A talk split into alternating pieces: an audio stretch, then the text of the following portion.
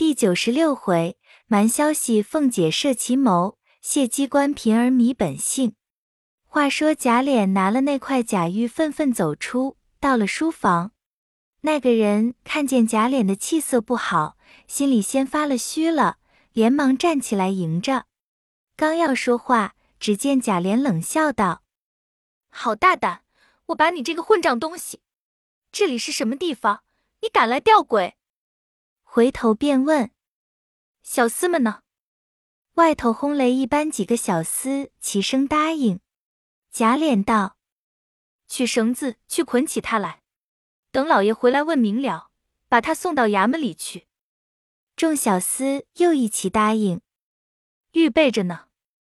嘴里虽如此，却不动身。那人先自唬得手足无措，见这般事派，知道难逃公道，只得跪下给贾琏碰头，口口声声指教：“老太爷别生气，是我一时穷急无奈，才想出这个没脸的营生来。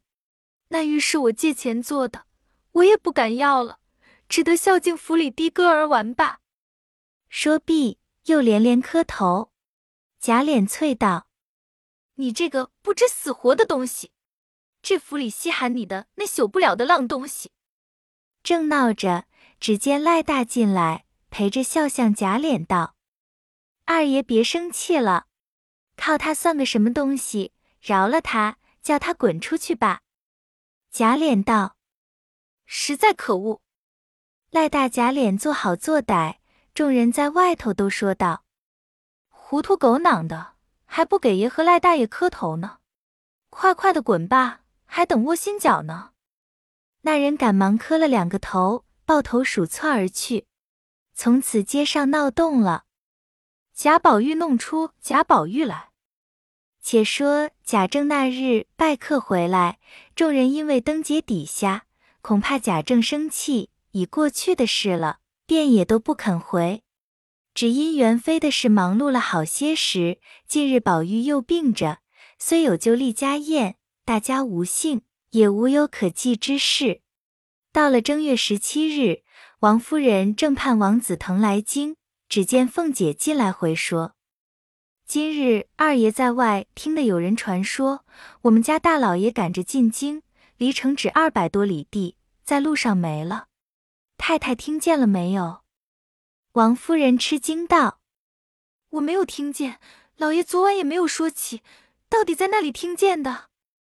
凤姐道：“说是在枢密张老爷家听见的。”王夫人怔了半天，那眼泪早流下来了，因拭泪说道：“回来再叫莲儿索性打听明白了来告诉我。”凤姐答应去了。王夫人不免暗里落泪。悲女哭地，又为宝玉担忧，如此连三接二，都是不随意的事，那里搁得住？便有些心口疼痛起来。又加贾琏打听明白了，来说道：“舅太爷是赶路劳乏，偶然感冒风寒，到了十里屯地方，研医调治，无奈这个地方没有名医，误用了药，一剂就死了。但不知家眷可到了那里没有？”王夫人听了一阵心酸，便心口疼的坐不住，叫彩云等扶了上炕，还扎正着叫贾琏去贾政，急速收拾行装迎到那里，帮着料理完毕，即刻回来告诉我们，好叫你媳妇放心。贾琏不敢违拗，只得辞了贾政起身。贾政早已知道，心里很不受用，又知宝玉失愈以后神志昏聩。医药无效，又值王夫人心疼。那年正值京察，工部将贾政、宝列一等。二月，吏部带领引荐，皇上念贾政勤俭谨慎，即放了江西粮道。即日谢恩，已奏明启程日期。虽有众亲朋贺喜，贾政也无心应酬，只念家中人口不宁，又不敢单言在家。正在无计可施，只听见贾母那边叫：“请老爷。”贾政急忙进去，看见王夫人带着病也在那里，便向贾母请了安。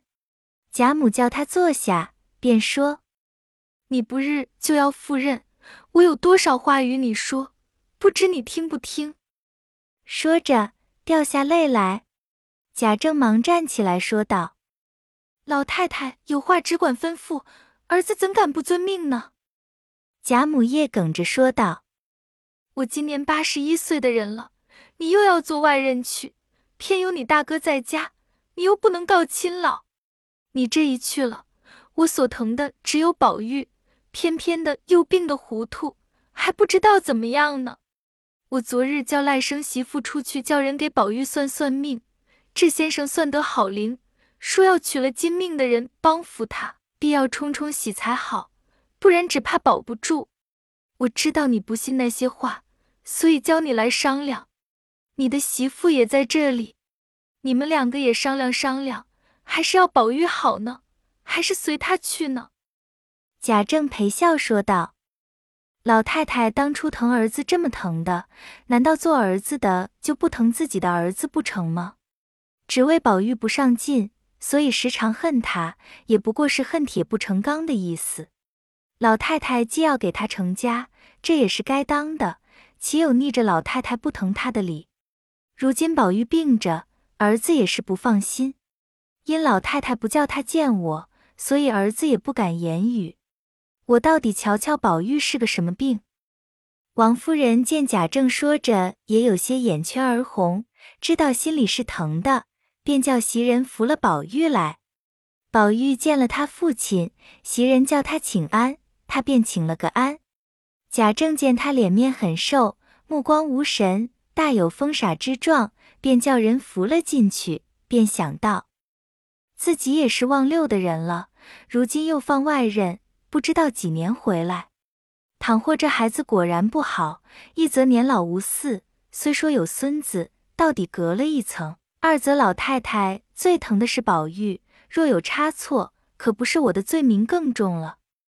瞧瞧王夫人，一包眼泪，又想到他身上，复站起来说：“老太太这么大年纪，想法疼孙子，做儿子的还敢违拗？”老太太主意该怎么变怎么就是了，但只姨太太那边不知说明白了没有？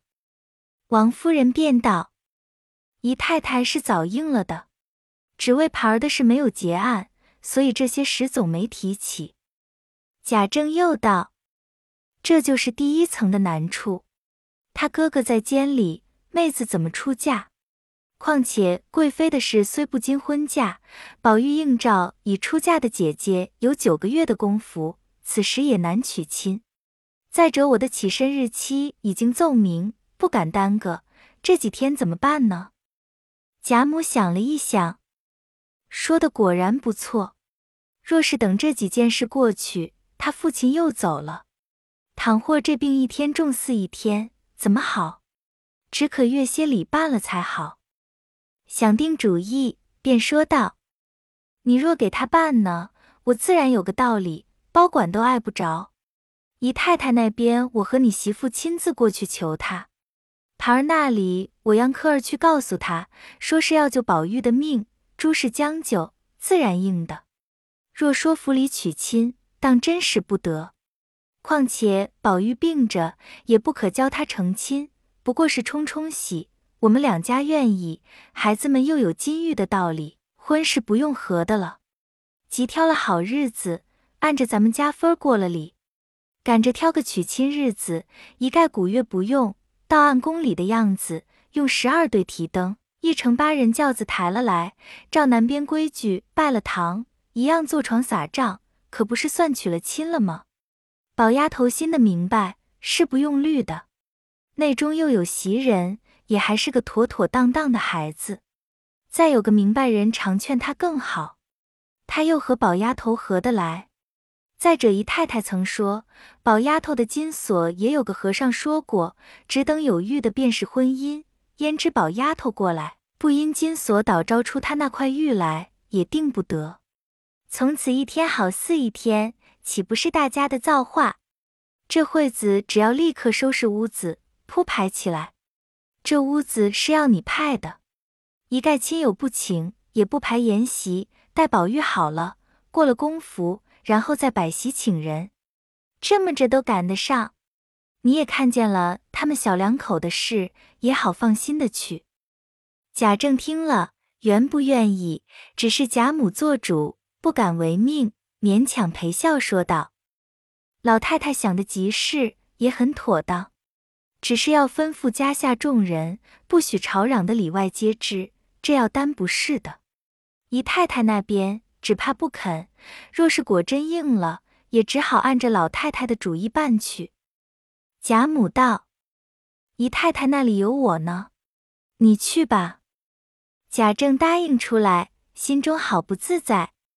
因父认识多，不理领平，亲友们见人，种种应酬不绝，竟把宝玉的事听凭贾母交与王夫人凤姐儿了。唯将荣禧堂后身王夫人内屋旁边一大跨所二十余间房屋指与宝玉，余者一概不管。贾母定了主意，叫人告诉他去。贾政只说很好。此事后话，且说宝玉见过贾政，袭人扶回里间炕上，因贾政在外，无人敢与宝玉说话，宝玉便昏昏沉沉的睡去。贾母与贾政所说的话，宝玉一句也没有听见，袭人等却静静儿的听得明白，头里虽也听得些风声，到底影响，只不见宝钗过来，却也有些信真。今日听了这些话，心里方才水落归槽，倒也喜欢。心里想到，果然上头的眼力不错，这才配的是。我也造化，若他来了，我可以卸了好些担子。但是这一位的心里只有一个林姑娘，幸亏他没有听见，若知道了，又不知要闹到什么分儿了。袭人想到这里，转喜为悲，心想。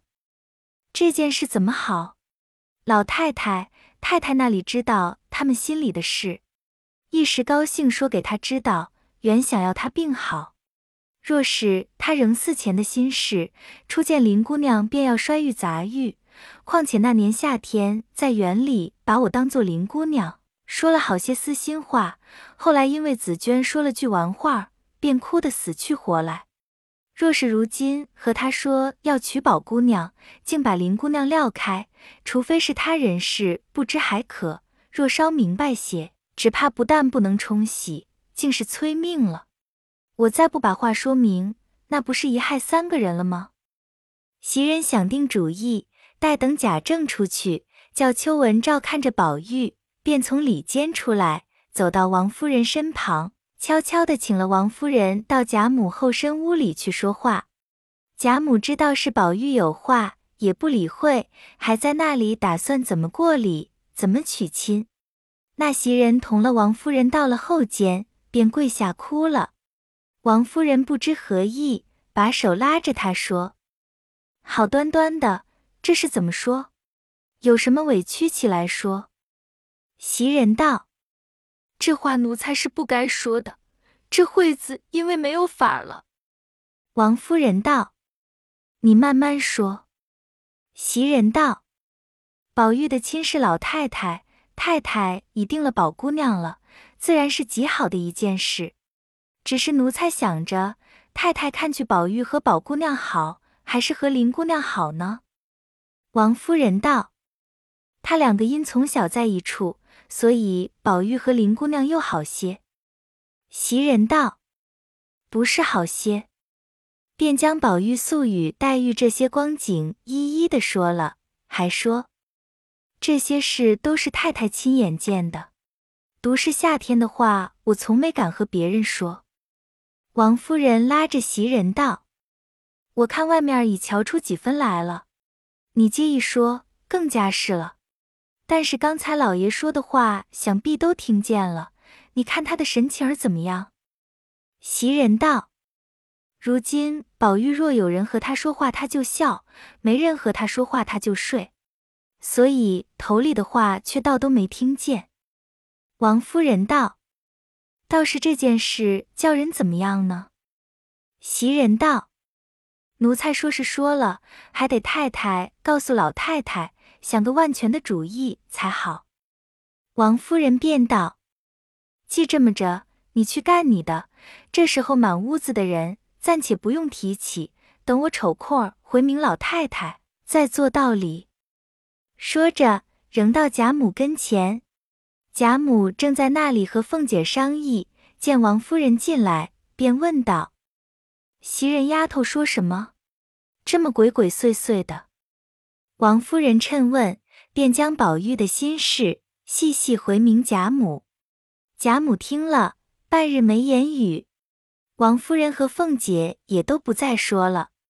只见贾母叹道：“别的事都好说，林丫头倒没有什么。”若宝玉真是这样，这可叫人做了难了。只见凤姐想了一想，因说道：“难倒不难，只是我想了个主意，不知姑妈肯不肯？”王夫人道：“你有主意，只管说给老太太听，大家娘们商量着办罢了。”凤姐道：“依我想，这件事只有一个调包的法子。”贾母道。怎么调包？凤姐道：“如今不管宝兄弟明白不明白，大家吵嚷起来，说是老爷做主，将林姑娘配了他了。瞧他的神情儿怎么样？要是他全不管，这个伴儿也就不用掉了。若是他有些喜欢的意思，这事却要大费周折呢。”王夫人道：“就算他喜欢，你怎么样办法呢？”凤姐走到王夫人耳边，如此这般的说了一遍。王夫人点了几点头，笑了一笑，说道：“也罢了。”贾母便问道：“你娘两个捣鬼，到底告诉我是怎么着呀？”凤姐恐贾母不懂，露泄机关，便也向耳边轻轻的告诉了一遍。贾母果真一时不懂，凤姐笑着又说了几句。贾母笑道。这么着也好，可就只特苦了宝丫头了。倘或吵嚷出来，林丫头又怎么样呢？凤姐道：“这个话原只说给宝玉听，外头一概不许提起，有谁知道呢？”正说间，丫头传进话来说：“琏二爷回来了。”王夫人恐贾母问及，使个眼色与凤姐，凤姐便迎着贾琏努了个嘴儿。同到王夫人屋里等着去了。一会儿，王夫人进来，已见凤姐哭得两眼通红。贾琏请了安，将到十里屯料理王子腾的丧事的话说了一遍，便说：“有恩只赏了内阁的职衔，试了文勤公，命本宗福就回籍，这沿途地方官员照料。昨日起身，连家眷回南去了。舅太太叫我回来请安问好。”说如今想不到不能进京，有多少话不能说。听见我大舅子要进京，若是路上遇见了，便叫他来到咱们这里细细的说。王夫人听毕，其悲痛自不必言。凤姐劝慰了一番，请太太略歇一歇，晚上来再商量宝玉的事罢。说毕，同了贾琏回到自己房中，告诉了贾琏。叫他派人收拾新房，不提。一日，黛玉早饭后带着紫鹃到贾母这边来，一则请安，二则也为自己散散闷。出了潇湘馆，走了几步，忽然想起忘了手绢子来，因叫紫鹃回去取来，自己却慢慢的走着等他。刚走到沁芳桥那边山石背后，当日同宝玉葬花之处。忽听一个人呜呜咽咽在那里哭，黛玉刹住脚听时，又听不出是谁的声音，也听不出哭着叨叨的是些什么话，心里甚是疑惑，便慢慢的走去，急到了跟前，却见一个浓眉大眼的丫头在那里哭呢。黛玉未见她时，还只疑府里这些大丫头有什么说不出的心事，所以来这里发泄发泄。及至见了这个丫头，却又好笑，因想到这种蠢货有什么情种，自然是那屋里做粗活的丫头受了大女孩子的气了。细瞧了一瞧，却不认得。那丫头见黛玉来了，便也不敢再哭，站起来是眼泪。黛玉问道：“你好好的，为什么在这里伤心？”那丫头听了这话，又流泪道：“林姑娘，你评评这个理。他们说话我又不知道，我就说错了一句话，我姐姐也不犯就打我啊。”黛玉听了，不懂他说的是什么，阴笑问道：“你姐姐是那一个？”那丫头道：“就是珍珠姐姐。”黛玉听了，才知道她是贾母屋里的，因又问。你叫什么？那丫头道：“我叫傻大姐儿。”黛玉笑了一笑，又问：“你姐姐为什么打你？你说错了什么话了？”那丫头道：“为什么呢？就是为我们宝二爷娶宝姑娘的事情。”黛玉听了这一句，如同一个急雷，心头乱跳，略定了定神，便叫了这丫头。你跟了我这里来。那丫头跟着黛玉到那犄角上葬桃花的去处，那里被禁。黛玉因问道：“宝二爷娶宝姑娘，他为什么打你呢？”傻大姐道：“我们老太太和太太二奶奶商量了，因为我们老爷要起身，说就赶着往姨太太商量，把宝姑娘娶过来吧。头一宗给宝二爷冲什么喜，第二宗。”说到这里，又瞅着黛玉笑了一笑，才说道：“赶着办了，还要给林姑娘说婆婆家呢。”黛玉已经听呆了，这丫头只管说道：“我又不知道他们怎么商量的，不叫人吵嚷，怕宝姑娘听见害臊。我白和宝二爷屋里的袭人姐姐说了一句，咱们迷更热闹了，又是宝姑娘，又是宝二奶奶。”这可怎么叫呢？林姑娘，你说我这话害着珍珠姐姐什么了吗？他走过来就打了我一个嘴巴，说我混说，不遵上头的话，要撵出我去。我知道上头为什么不叫言语呢？你们又没告诉我，就打我。说着又哭起来。那黛玉此时心里竟是有劲儿桃错儿倒在一处的一般，甜苦酸咸，竟说不上什么味儿来了。停了一会儿，颤巍巍的说道：“你别混说了，你再混说，叫人听见又要打你了。你去吧。”说着，自己一身要回潇湘馆去。那身子竟有千百斤重的，两只脚却像踩着棉花一般，早已软了，只得一步一步慢慢的走将来。走了半天，还没到沁芳桥畔，原来脚下软了。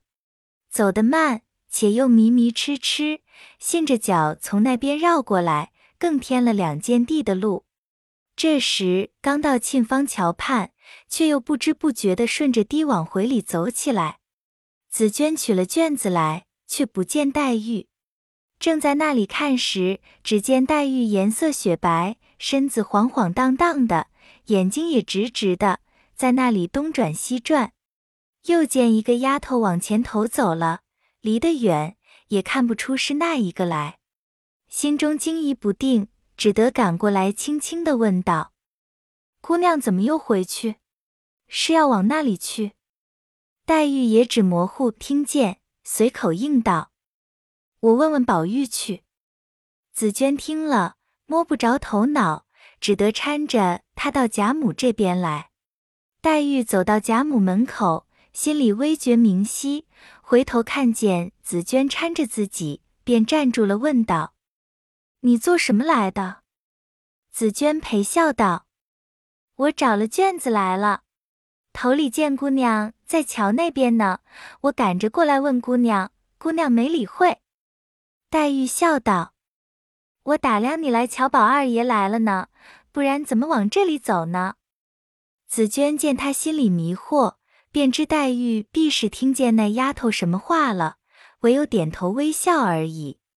只是心里怕她见了宝玉，那一个已经是疯疯傻傻，这一个又这样恍恍惚惚，一时说出些不大体统的话来，那时如何是好？心里虽如此想，却也不敢违拗，只得搀她进去。那黛玉却又奇怪了，这事不似先前那样软了。也不用紫娟打帘子，自己掀起帘子进来，却是寂然无声。因贾母在屋里歇中觉，丫头们也有拖滑玩去的，也有打盹的，也有在那里伺候老太太的。倒是袭人听见帘子响，从屋里出来一看，见是黛玉，便让道：“姑娘屋里坐罢。”黛玉笑着道：“宝二爷在家吗？”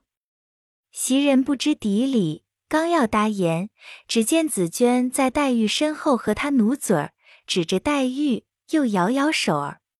袭人不解何意，也不敢言语。